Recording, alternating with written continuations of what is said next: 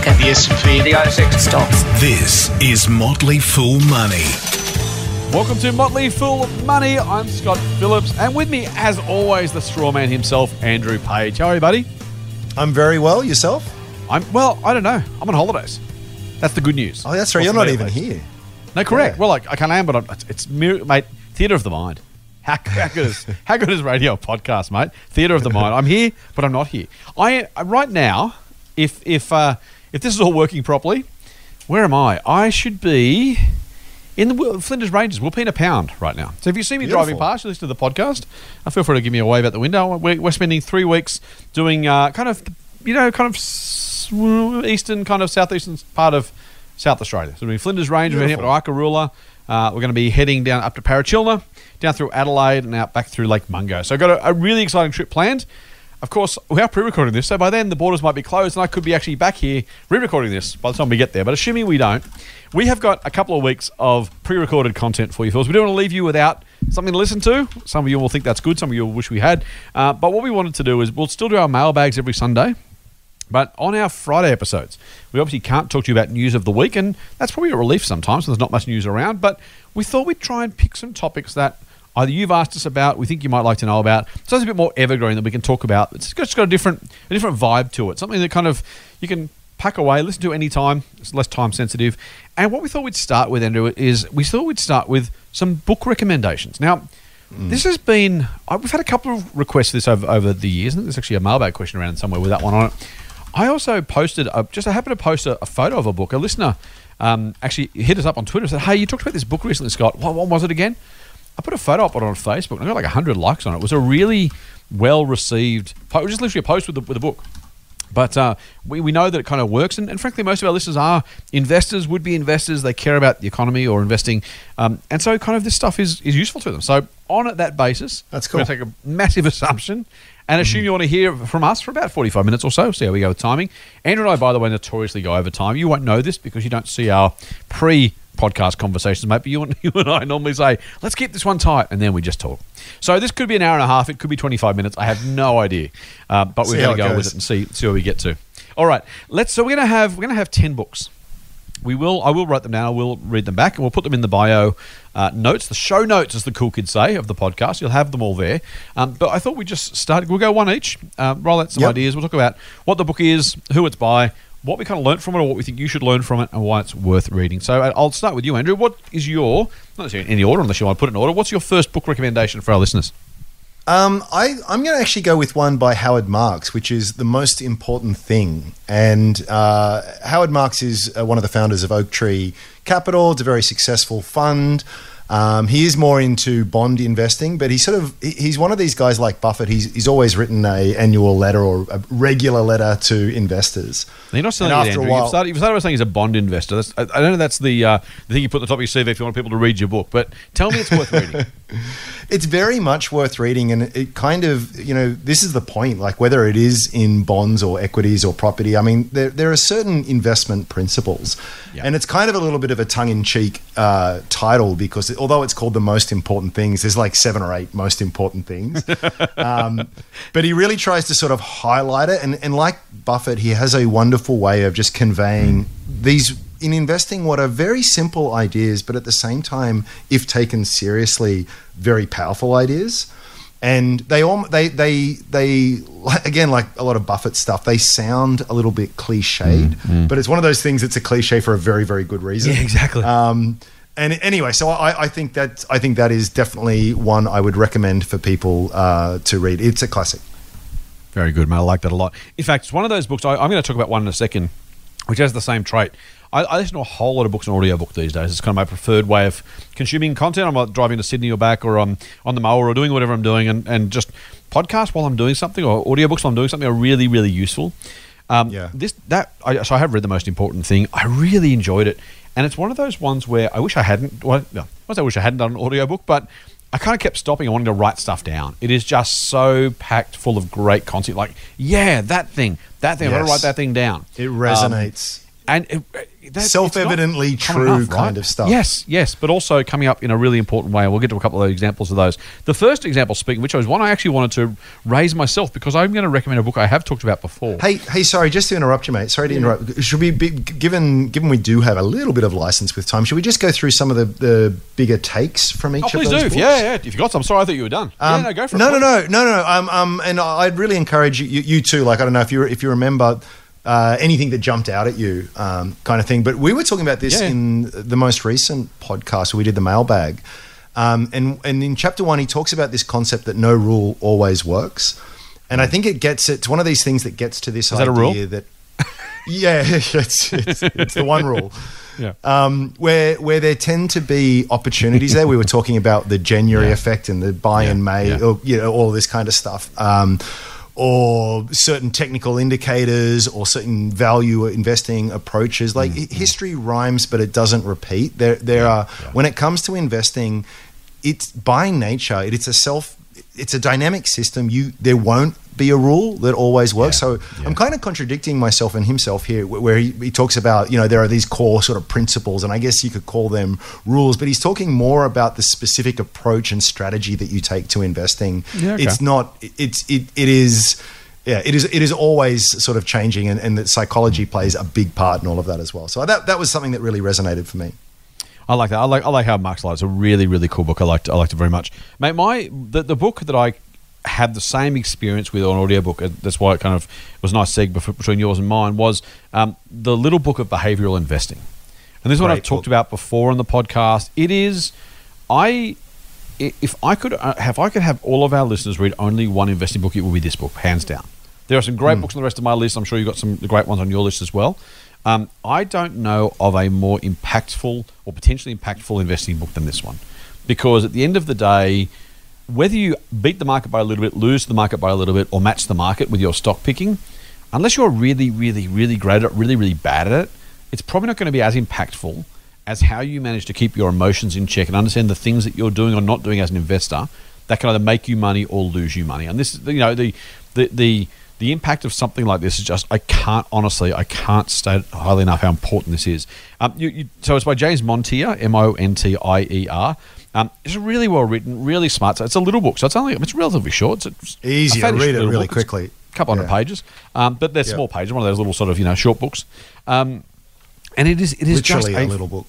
yeah, it is literally it's just a fascinating read. Fascinating read. I, I'm struggling to come up with a few with a few things to kind of call out in particular. What I what I, so I thought I'd, I thought I'd read a couple of a couple of just chapter headings actually as I, as I pulled the book off my shelf when I was going to talk about it. Um, it- the just here's a couple right. Uh, the first one is information overload, and it's just the reality of humans are. There's so many less. Like, just, just read it. Don't, don't even listen to my summary. Just read it. Um, humans are so bad at processing information. We don't have the evolutionary framework to do it. But what we've kind of learned over time is the more things we knew, the more the smarter we thought we were, and the better equipped we, th- we thought we were to make a decision. So, but turns out when you do the research that if you ask someone, you give someone a couple of pieces of information, you ask them to make a, a decision or a forecast or a prediction or a, a judgment, and then you ask them their confidence in that judgment. So you say, okay, what do you think? And they say X. How sure are you? Say, "I'm about 75% sure. Okay, fine. When you give them more information, and by the way, then you judge them whether whether their judgment was right or not. You know the you know the the outcome, so you can mm. rank rank how good or bad they are at actually being right. The more information you, as you give them more information, as you go to, from two bits to four to ten to twenty bits of information, their chances of being right don't change one iota, hmm. but their confidence goes through the roof. Hmm. So when they say they are 50 or 60% confident with two bits of information, 75% confident with eight percent bits of information, 90% confident with 19 bits of information, they, their confidence goes through the roof, but their um, their actual accuracy doesn't improve at all. And it's just a reminder to me to not be fooled by massive amounts of data or information, or always seeking out the next bit of information, or or letting it overwhelm our ability to actually get this stuff right. So that, that's that's really important. The other one I, I love is this one I've um, I, I say this to the guys at work all the time, Andrew. It's it, it- the, the the chapter heading is right for the wrong reason or wrong for the right reason, mm. and it's that idea of you can't judge your outcomes. Ironically, as an investor, just simply you can't judge. You can't. What's the best way to say this? You can't or shouldn't invest based on the success or otherwise of your past experiences without knowing whether or not they actually were right for the wrong reasons or wrong for the right reasons. So, if, um, for example, I ran across a busy 10 line highway, didn't get hit by a truck, I was right. It was safe. See, it was fine. I should, I should do that more often. Now, we all know that's an obviously stupid example because we all know if you run across 10 lane freeways, you will get mowed down by a truck at some point, probably sooner rather than later. Getting away with it once, being right for the wrong reason, in this case, just st- stupid luck, is not an excuse, right? Um, and, and similarly, being being wrong for the right reasons is also true. So you say to somebody, "You should run across the road." They do, and they, they they make it. You are wrong, but for the right reasons. Your, your judgment was right. Just because the, the single outcome didn't work doesn't mean you should change. You should all of a sudden change your view. Like, oh yeah, no, I was wrong. Yeah, it's definitely safe to run across the freeway now. Look, that person just did it. Now, again, they're stupid examples, they're extreme examples, but I use them because it's just really, really important. It kind of dovetails with something else I say all the time, which is never tr- uh, trying to learn the wrong lessons from investing. Right, the, the thing that the thing that loses you money, if you if you bought shares in Amazon and in Pets.com, right? The lesson there isn't I lost money in Pets.com, therefore online retail is stupid, never going to make any money. But yeah, that, that would have been the wrong lesson to Yeah. learn, right? The, the, if you had the idea of online retail will be huge, I'll buy these half a dozen companies, including Amazon. Was the, you know what, what was the right lesson to learn? Now we know. I u- again, I use an obvious example. People say, okay, well, in this case, it was online retail was going to be a thing, but not everyone was going to survive, and I wasn't wrong just because Pets.com failed.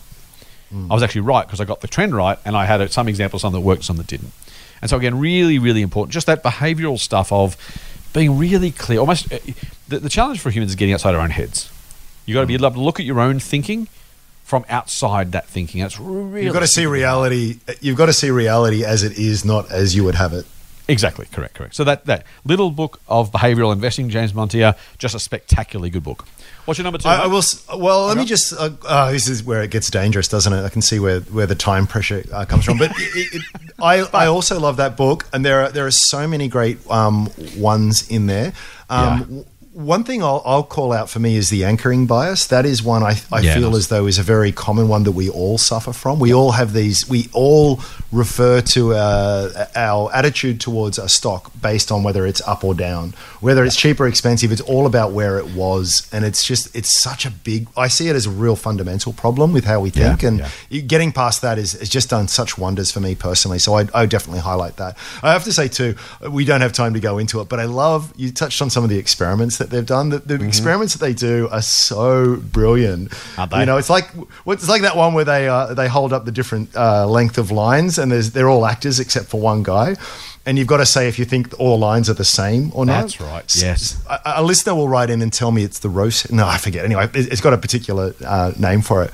Yeah. And and after a while, uh, uh, like he just even though he can do it's right in front of him. Clearly, the lines aren't all the same length because everyone else is saying it. Yep, you'll yep, go along with it, Social and it's one of proof, those. go, oh, Peer what an idiot! But So, but yeah. we, we all do it. So anyway, we. I love all of that stuff. I, I I also recommend that. So my next book is Very one. quickly, mate, before you do, uh, I just want to say yeah. one more thing about this book. Only to say, if it sounds boring and kind of like you know psychology and dense reading, Montier does a spectacular job of using examples to tell the Yeah. story. So if you're if you're thinking about buying, you're like, oh, that sounds boring and behavioral investing, and yeah, it, it does a spectacular job. He writes well, but he uses really really provocative examples. It just you kind of look at, it, oh man, yeah, that's really clear. So it's a really really good book. Go. Yeah, yep, definitely.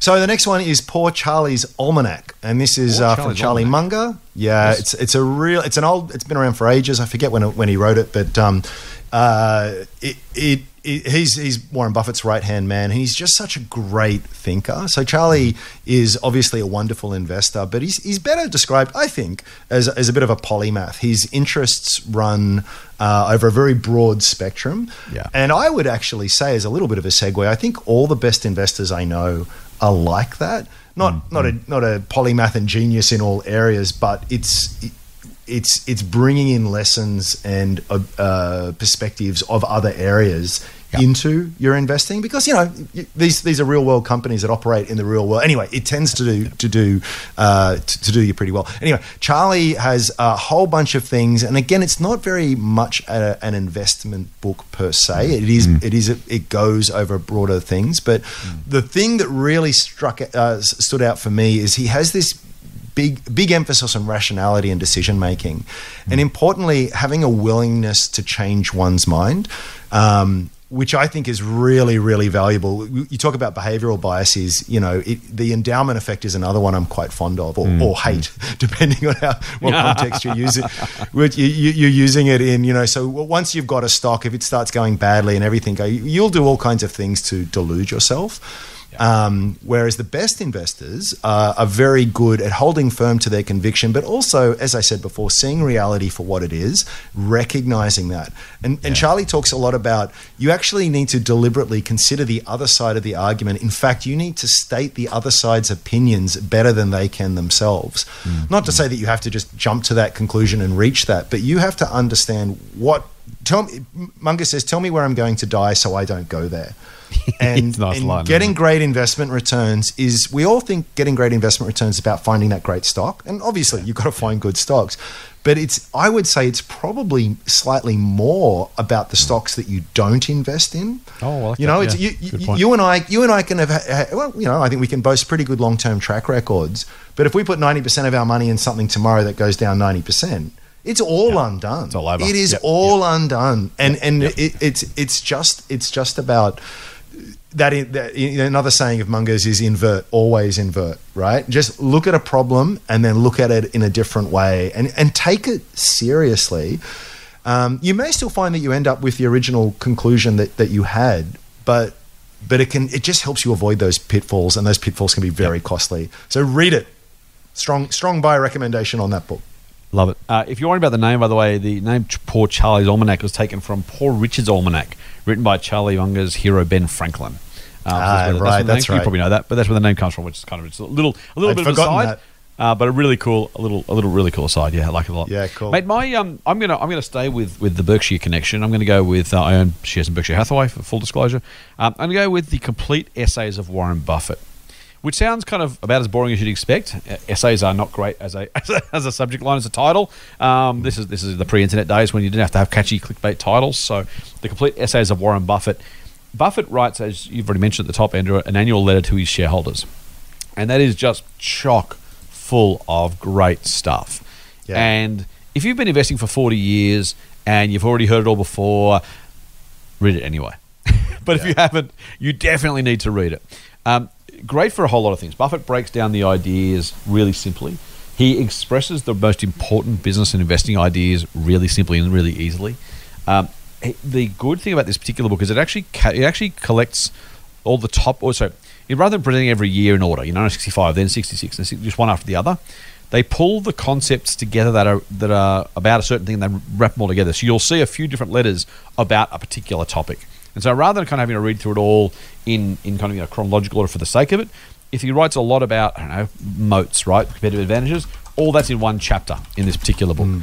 and so on and so mm. forth. So it's just a really, it's a, it's a really simple change, but it's a clever way to get a really great. It's honestly about as close to an investing MBA as you're going to get in a book, um, because it's Buffett spending the last best part of 50 years explaining the stuff that matters in, in a really easy to understand way.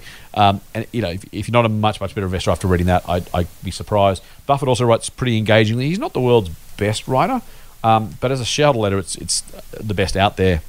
Um, well, it's not the best writer. He's good. He's just you know, it's not not a page turner like it's, it's not a not a crime thriller or a Michael Lewis book. Um, but you know, really, he's a good writer. He, he explains things really clearly, really simply. The most important things you need to know to, to steal um, Howard Marks's book line.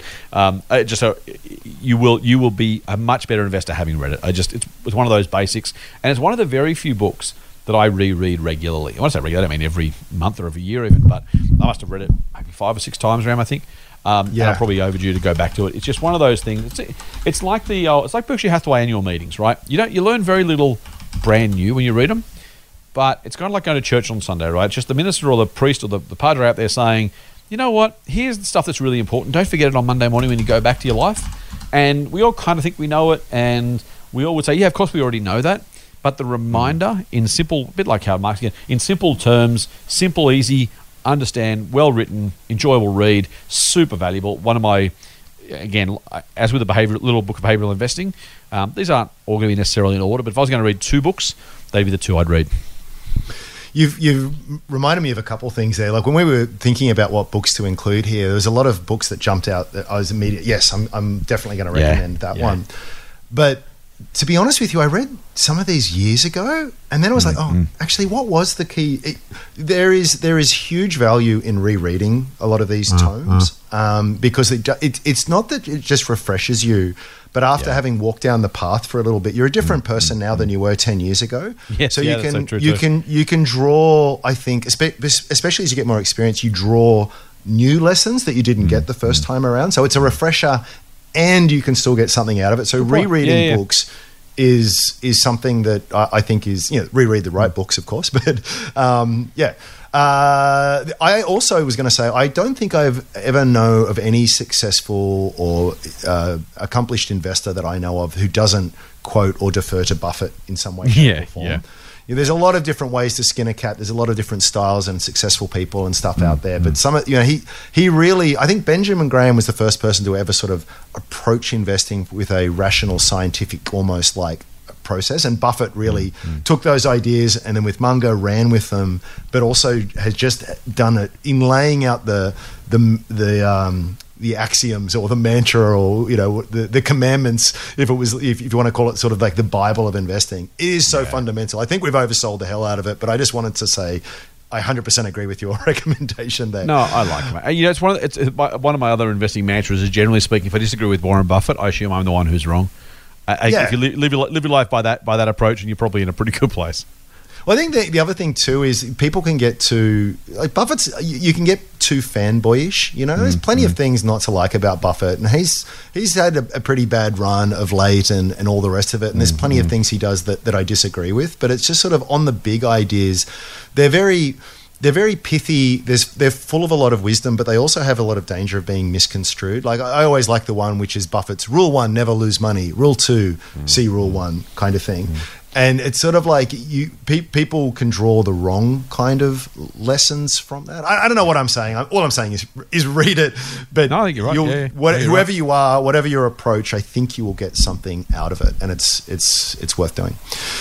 So, um, the next one I was going to go with, mate, is a bit more, uh, again, less of an investing book, more of a, a, a business book. And like it's that. called Competitive Advantage by Michael Porter.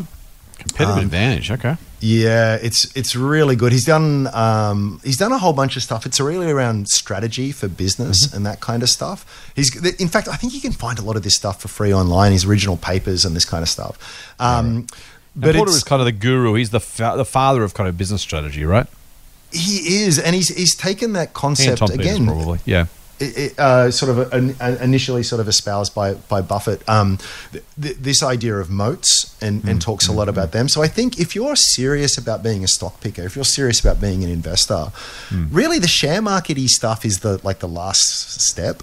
You know, it, it, it's more about uh, looking, being able to look at a business and say this is a good business, and this is, mm-hmm. and moreover, this is why it's a good business and Yeah, why it will totally continue agree. to be a Yep. good business. Yep. You know, it's kind of like what what things like PE ratios and you know best time of the year to buy and stop loss and all this sort of stuff that gets a lot of airtime is is the last step on the journey. It's it's it, what's the saying? Uh, like uh, I'm I'm a better investor for being a businessman, mm, mm. and I'm a better businessman for being an investor. Mm. I I think if if you need to approach the market with a business owner's mindset because you're, you're buying a small part of a business. So when you understand the, the major drivers of business, the main things that kind of matter, competitive dy- dynamics that are in play, it's a little bit dense, I'll admit, with this book. Like he goes right down it, but e- even again, like with Buffett, the high level ideas, mm. the things mm. that matter when appraising mm. a business. Um, it's just so valuable because it also speeds up your process and reduces your frustration as an investor. Because I think one of the one of the skills that develop over time is that you get good at saying no. So there are mm. certain businesses that I can just say no straight away, and and there'll be plenty of instances where you go, oh, I got that one wrong. But more often than not, you know it's probably not going to be a good investment because mm. it has certain characteristics that that you know you know that the dynamics and the and the and the and the drivers that are at play are not favorable. So even if it does work out, it's only because they got lucky on these kinds of things. So anyway, I'm overselling it again. Have you read Have you read that book? I have not read the book. I've spent a lot of time with the models and the ideas, but I've actually Hmm. never spent the time to read the book. Believe it or not, I probably overdue. Yeah, it- a lot of it will be familiar because, as you said, the Yeah, ideas have sort of of that- been. yeah, yeah. I've, u- I've used But the model it- a heap of times, both in, as an investor and as a, as a business person back in the in the in a, a previous life. Um, so certainly, you know, aware of the ideas, but I probably should go through and actually put them in context and actually get the full the full uh, the full value of all of them. I would assume. Yeah, yep, do it. Get more Motley Fool money advice at fool.com.au forward slash triple M. Mate, um, I'm gonna I'm gonna go with one that is a really really common uh, and commonly kind of um, highlighted book. And it's One Up on Wall Street by Peter Lynch. It's getting a little bit Another long classic. in the tooth these days. Well, it is. yeah, It's getting a little bit long in the tooth these days because Lynch was a fund manager mostly in the 80s, and, and for some Hmm. people that was the heyday, and some people that was in the dim distant past. Depending on how old you are as you're listening to this. Um, Lynch popularized a whole lot of stuff like Scuttlebutt. We talked about that in a previous episode. Um, Hmm. He he was a growth investor, kind of probably one of the earliest growth investors, I think, mate. The ones that kind of really kind of didn't eschew the traditional valuation multiples, but kind of looked more broadly and longer term. Some of the things we take for granted these days probably owe their, I mean, that probably happened anyway, but owe their genesis to Peter Lynch and his involvement in that. And the idea of kind of, you know, probably Phil Fisher's the other guy, actually, by the way. Um, basically, you know, Lynch popularized things like uh, the term 10 bagger, for example. We again take for granted now the ability you can actually get more than 10 times your investment in a single Yeah. company. It just wasn't really expected or understood, and it certainly wasn't popularized back in the day. So, probably one of the very first people to write a modern investing book, in, in a way, not, not a textbook, but just a, a, you know, a modern book about investing. Um, so really, uh, just a really thoughtful way, and a reminder, by the way. So, called it One Up on Wall Street. The idea is basically that the individual investor can and, and probably should be able to beat Wall Street at its own game and has advantages. And again, that scuttlebutt was one of the major ones. But he had a whole list of. Uh, he's got an investment checklist, which is I don't use. Uh, but again, if you haven't read the book and you're a newer investor, um, just some of that input is really, really useful to kind of think about. Um, you know the, the the kind of Lynch way of going about investing, um, and some of the things that, again, as an investor, you won't necessarily use this. You shouldn't use this checklist as a as a as a bible, as an unbreakable whatever. Um, but it's, it's just worth having a think about. So we talk about things like, you know, obviously the price earnings ratio, um, eh, things like insider activity, directed buying and selling, earnings growth, balance sheet strength, the amount of cash. Just some really some really simple things that, as an investor, you can you can have a look at and kind of try and work out what you want to do. Um, he, he also uh, popularized breaking up companies into their kind of component parts. So he talked about slow growers or stalwarts or cyclical stocks or fast growing stocks. Yeah, I love that part, Turnarounds, yeah. asset plays. And so it's it, it's a it's a nice what what I like about that is it lets so as an investor it's, you know people say what how do I how do I decide what to invest in, and it kind of is like it depends on what sort of company is, what you're looking for as an investor who you are as an investor. But if you've got a slow growing company, okay, what should you look for? What what makes it an attractive mm. investment? I love how he puts that in buckets. Like it's not it's not Yeah, that yeah. there's this one approach that you do for all companies. Investing in Xero is very different to investing in Right, BHP right. is very you know, yeah. Yes. Hundred percent. And Lynch not only Lynch not only breaks those up to make it easier to, to assess, but also then gives you a checklist of some ideas as ways of thinking about individual buckets to Mm. try and find the best in those in those particular areas. So it's just like a really really cool book. You will learn a lot from it. You will it'll help codify some of your thinking. Um, and I find that's as an investor, if you've been doing if you're brand new, these are just like eye openers. If Mm. you're kind of an intermediate investor, you've been doing it for five, ten years. This stuff kind of just helps you almost gives you um, I'm trying to think of the right metaphor here, but it basically gives you kind of posts to, to, to nail your ideas to. To almost to kind of organize and codify those ideas, to to systematize them. And I've, I know this, I've seen that, I think this, and then you see like a Lynch or, a- or a Buffett, and you're like, oh, I know, okay, I get I get that. I can kind of put those ideas in this bucket. Gives you a frame of reference, gives you a definition, gives you some tools. Uh, really, really cool book. Yeah. Yeah, I, I 100% agree. He, he's very quotable as well, Peter Lynch. He's got a is, yeah, million great quotes true. that I still relentlessly. Yep, yep, yep. Um, okay, I'm, I'm going to go for another a little bit of an esoteric title, and a shout out to Joe Magyer, our uh, our, our friend who runs a Lake, Lakehouse Capital, um, part of the Motley Fool. He put me onto this book back when I was with you guys. and it's called The Gorilla Game by Geoffrey A. Moore, uh, Paul Johnson, and Tom Kippola. Um, and it's about investing in high technology, and it's Yeah. uh, it was I think it was 2014 or something like that. So it's not it's not a particularly old book, but it it talks and, it's a nice dovetail from what you're talking about with Peter Lynch. There's there are different approaches and strategies you should take to investing in different types of companies.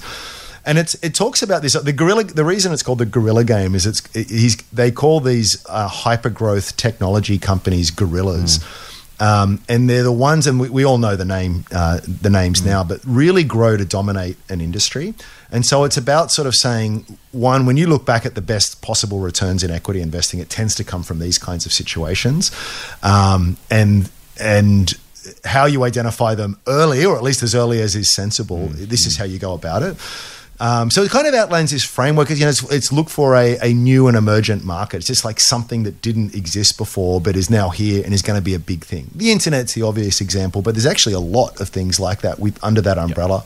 Yep. Uh, they were talking about chip manufacturing in the book, uh, all, all kinds of like uh, things like that. IBM back in the day. Anyway, it's it's the kind of industry where the leaders, you know, or the industry as a whole, in an early stage, it literally is 100% growth year on year on year on year. Now, obviously, it's coming off a very small base, but it's it's these kinds of things, and they're basically saying that. Um, and it, it talks a lot too about the technology adoption curve. So there's this chasm, you know, there's this a technology like 3D printing is a good example. It comes along and you have these early proof of concepts and we all get super excited about it. And there's some early adopters there, but it's not commercial yet. In fact, it's a. It, then they, go into this what they call the bowling alley. You know, it's this big uh, thing where a lot of people get stood up and then get knocked down, and and, and then eventually the mainstream comes onto it, and it's it's a very non-linear thing. Things to go tend to go very uh, exponential, very very quickly.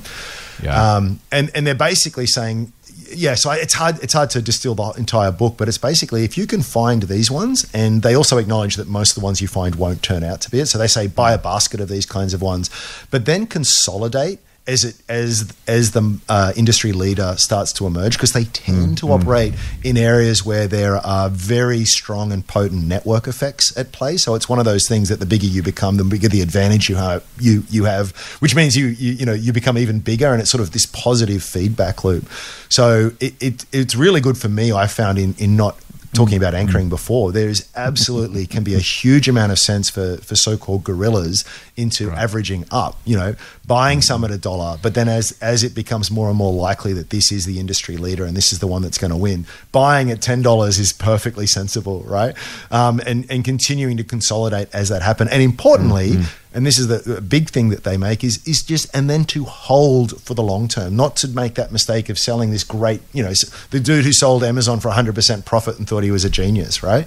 Um, that's enough said. That's enough of a ramble. Go out there and read it. The Gorilla Game.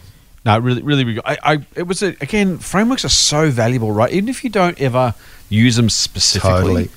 being able to just think through, and, that's why they're frameworks, right? They, they, they. Again, I used the word codify before, and I'll do it again. But th- that, that very idea of kind of having your ideas collected, put in a, in a, in a framework, and, and ideally something that kind of shows you what happens through time, is really, really useful. And I think Charlie Munger calls it those mental models, right? It's Yeah, it's those. It's having to- those. It's Yep, it's having a yep. scaffolding of ideas that you Yep. can you've learned to link together in a sensible way over time, which gives you a prism through which to judge new information. Um, yeah. Sorry, I didn't mean to interrupt, but that that's No, You, mate, you've, you've, that. you've answered. You've done it in ten words. I was trying to scramble through in about four hundred words. So well done. That's exactly what it is.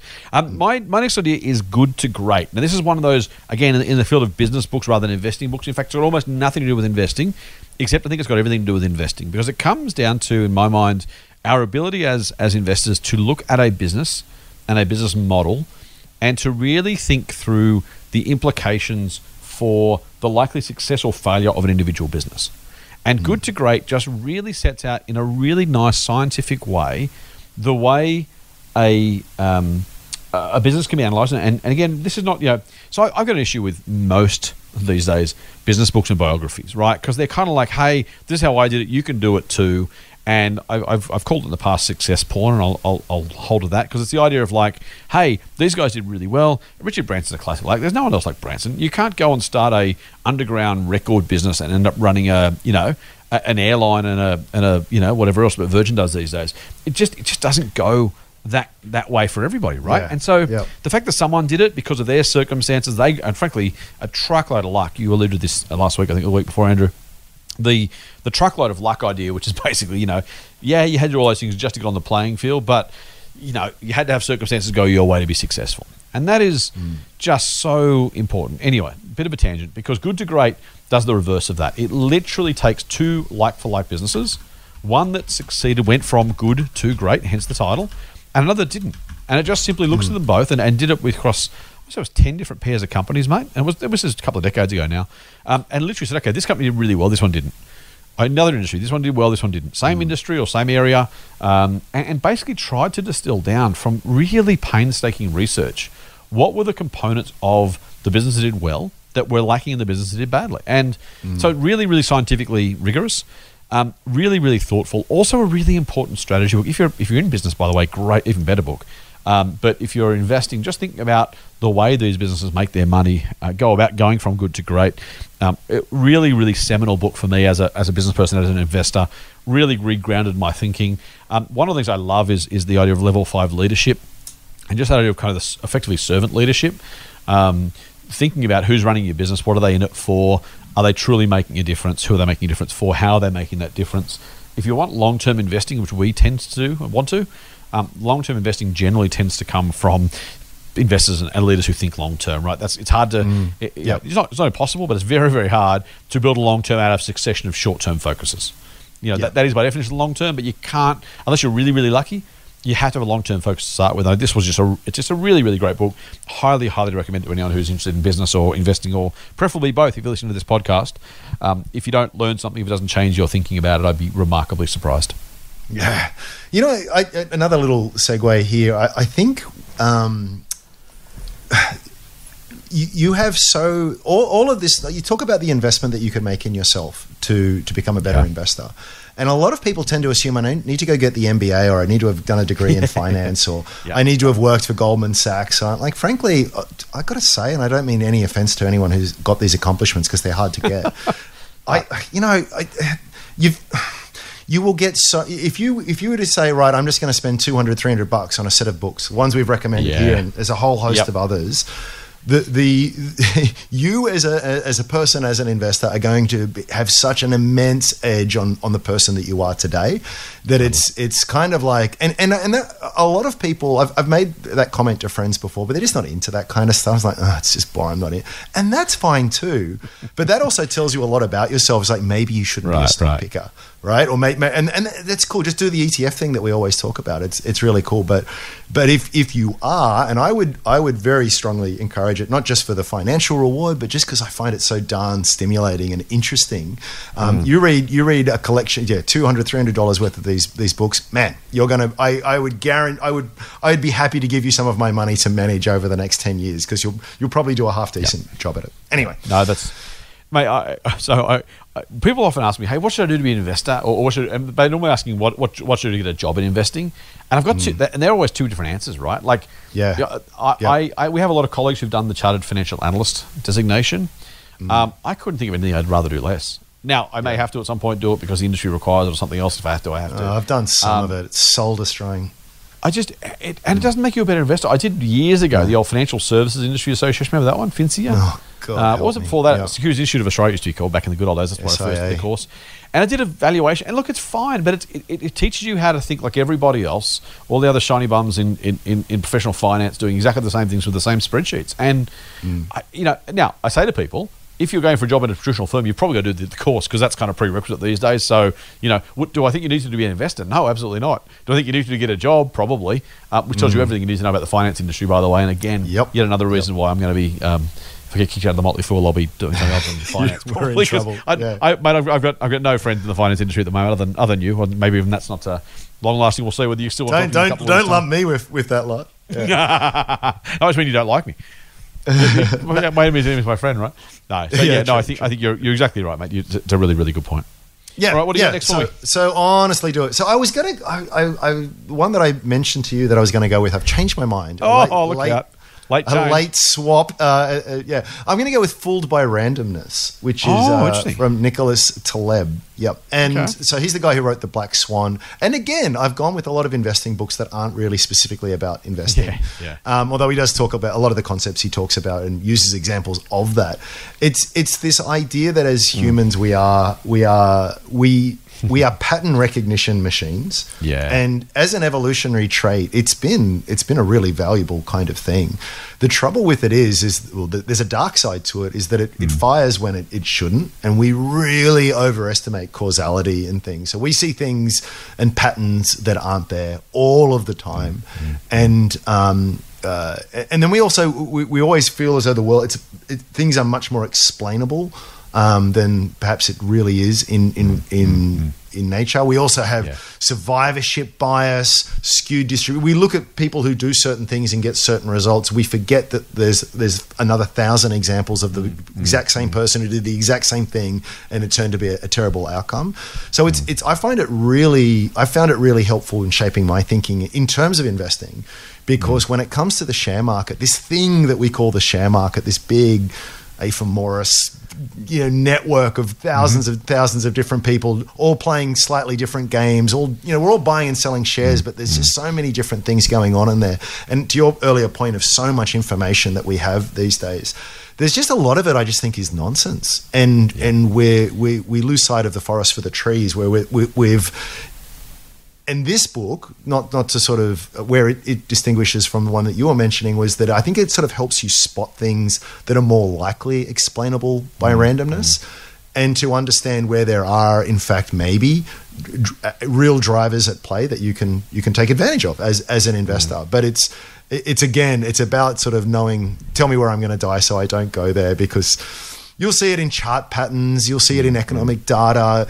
There's these wonderful examples where people intentionally create create random data and then give it to experts. It's the ultimate academic troll exercise, and it's I love these experiments that they do because you hand someone a, a bunch of data who's a so-called expert in that field and stuff and they'll give you an interpretation and they'll build a narrative around it. Mm. But i mean by definition this thing has been cre- it, it's done to prove a point this has been randomly created and yet we've still built a story around it. So it's I don't know. It's I find it I find it really fascinating stuff, and I find that uh, again just draw a line back to investing here. You you need to sort of be on the lookout for that for that randomness because you will easily be fooled by it, and a lot of it is going to to lead you in some dark directions. I like it, mate. I like it. Um, man, I've got. I, I had a I had a fifth book as well, and I changed it while we were talking about it. And then I've I, I'm looking at the, the the desk behind me or the bookcase behind me, and I just it, there, there's so many. So I'm going. I'm going to give a couple of like just. Gonna, I'm going to name some books that are just great reads. Like if you just if you're kind of into business and investing a little bit, and you just want some really really just fascinating reads. Um, I'll give you a couple, and I'll get back to um, to my actual recommendation. First one I'm going to suggest to you is Moneyball by Michael Lewis, um, about baseball Great book. actually, but it's Yeah. about the way that data informed an old game, and it's it's a reminder about innovation. It's a reminder about disruption. It's just a fascinating story in general and what can be done, but think about it differently. Um, I like that as a as, a, as an idea. Um, I think the the so I like that one. Barbarians at the Gate is a great read. I haven't read it in years. It's a I need to go back and reread that one. That was a brilliant. one. So this is about basically when, when private equity raiders kind of were born. This this was the archetype for every PE raid since. Um, the Barbarians at the Gate were the private equity raiders trying to take over the business. Uh, RJR Nabisco, the old cigarette mob, uh, and Kohlberg Kravis Roberts, now known as KKR. You'll have heard that that uh, acronym before. An amazing, amazing, amazing story. So really, really cool. Like that a lot. Um, the short history of financial euphoria by John Kenneth Galbraith is also fascinating. Oh, Um, yeah. just telling the story of bubbles. That that's a, like just so many great books. We should do a longer list, mate. Probably not as a podcast, but amazing. Um, Yeah. So that they're all they're all fascinating. All the Devils Are Here by Bethany McLean and Joe Nocera was about the the GFC. Uh, smartest guys in the room. The Enron story, fascinating. Just oh, so many good great books. one. Yeah, yeah. Anyway, what I'm about what about where where are all the customers' yachts? Is that on your bookshelf? Oh, that's great, isn't it? That is Isn't awesome. that a It's not good on my one? bookshelf, actually, no. I got a different bookshelf up in the house. It might be there, I think. Um, just oh man, so many. I've got I've got Bleed in the Street. I'm going to go with one that's that's a, a, bit of a left turn, mate. And this is not even about business or investing, although it's about both business and investing. And it's just simply Gittinomics by the Sydney Morning Herald's economics journo economics editor Ross Gittins. Um, I first saw Ross He's Gittins when I did my HSC. He gave he gave a, a pre HSC economics lecture. Uh, I can still vividly recall sitting there with a mate, looking down from the, the high the high seats in one of the university lecture theatres, uh, watching Ross Gittins tell us what we needed to know for the the, um, the HSC. Uh, must have worked on me. Um, so it's kind of you know it's coming coming through now, and, and it's you know it's all it's all kind of uh, uh, it's all Um, I say cross pollinate. It's just it's, it's un, bubbling under the bubbling away under the surface there. Um, just lovely, really good guy, knows his stuff. Great reading the Herald. By the way, for, well not for free, the Herald costs you money, but if you're not reading Ross Gittins economics articles, you're doing yourself a massive disservice. Um, Gittinomics just explains the way the economy works. And I think for mm. many people, maybe even most people, that's a really, really undervalued thing. We all kind of think we know it because we live in it. Um, and it's kind of like, yeah, I know the economy. There's, there's, there's businesses and employees and supply and demand, and that's all fine. But Gittins does a really, really nice job in really, really simple terms of kind of just explaining the moving parts of the of the economy. So really, a very well worth um, a book well worth reading, just just to kind of fill in the holes of the underpinning of kind of what does make the economy work. Because um, again, those things matter, right? Does it matter to you the price of Xero tomorrow? Probably not. No. Um, mm. But it, it's just a really fascinating way to get yourself grounded in what actually makes the economy work. It's written for non-economists. You don't have to be an economist to read it or even an economic student. Really accessible, really easy read.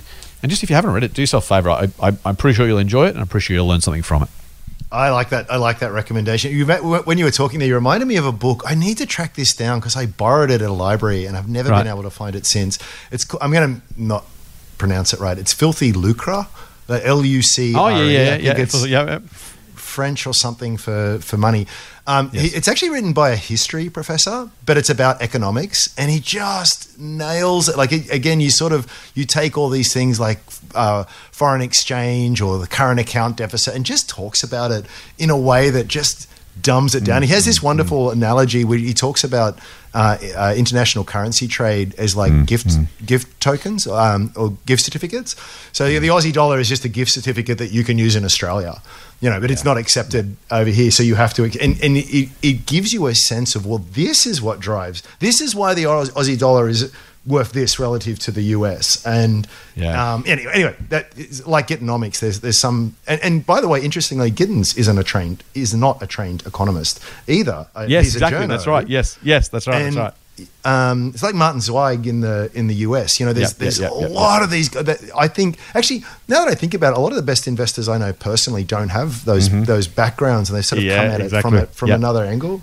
Yep. Um, yeah, really interesting. So I'll end on on one quick one. Um, and this is this is a really obscure book. I it was part of a job I had years ago.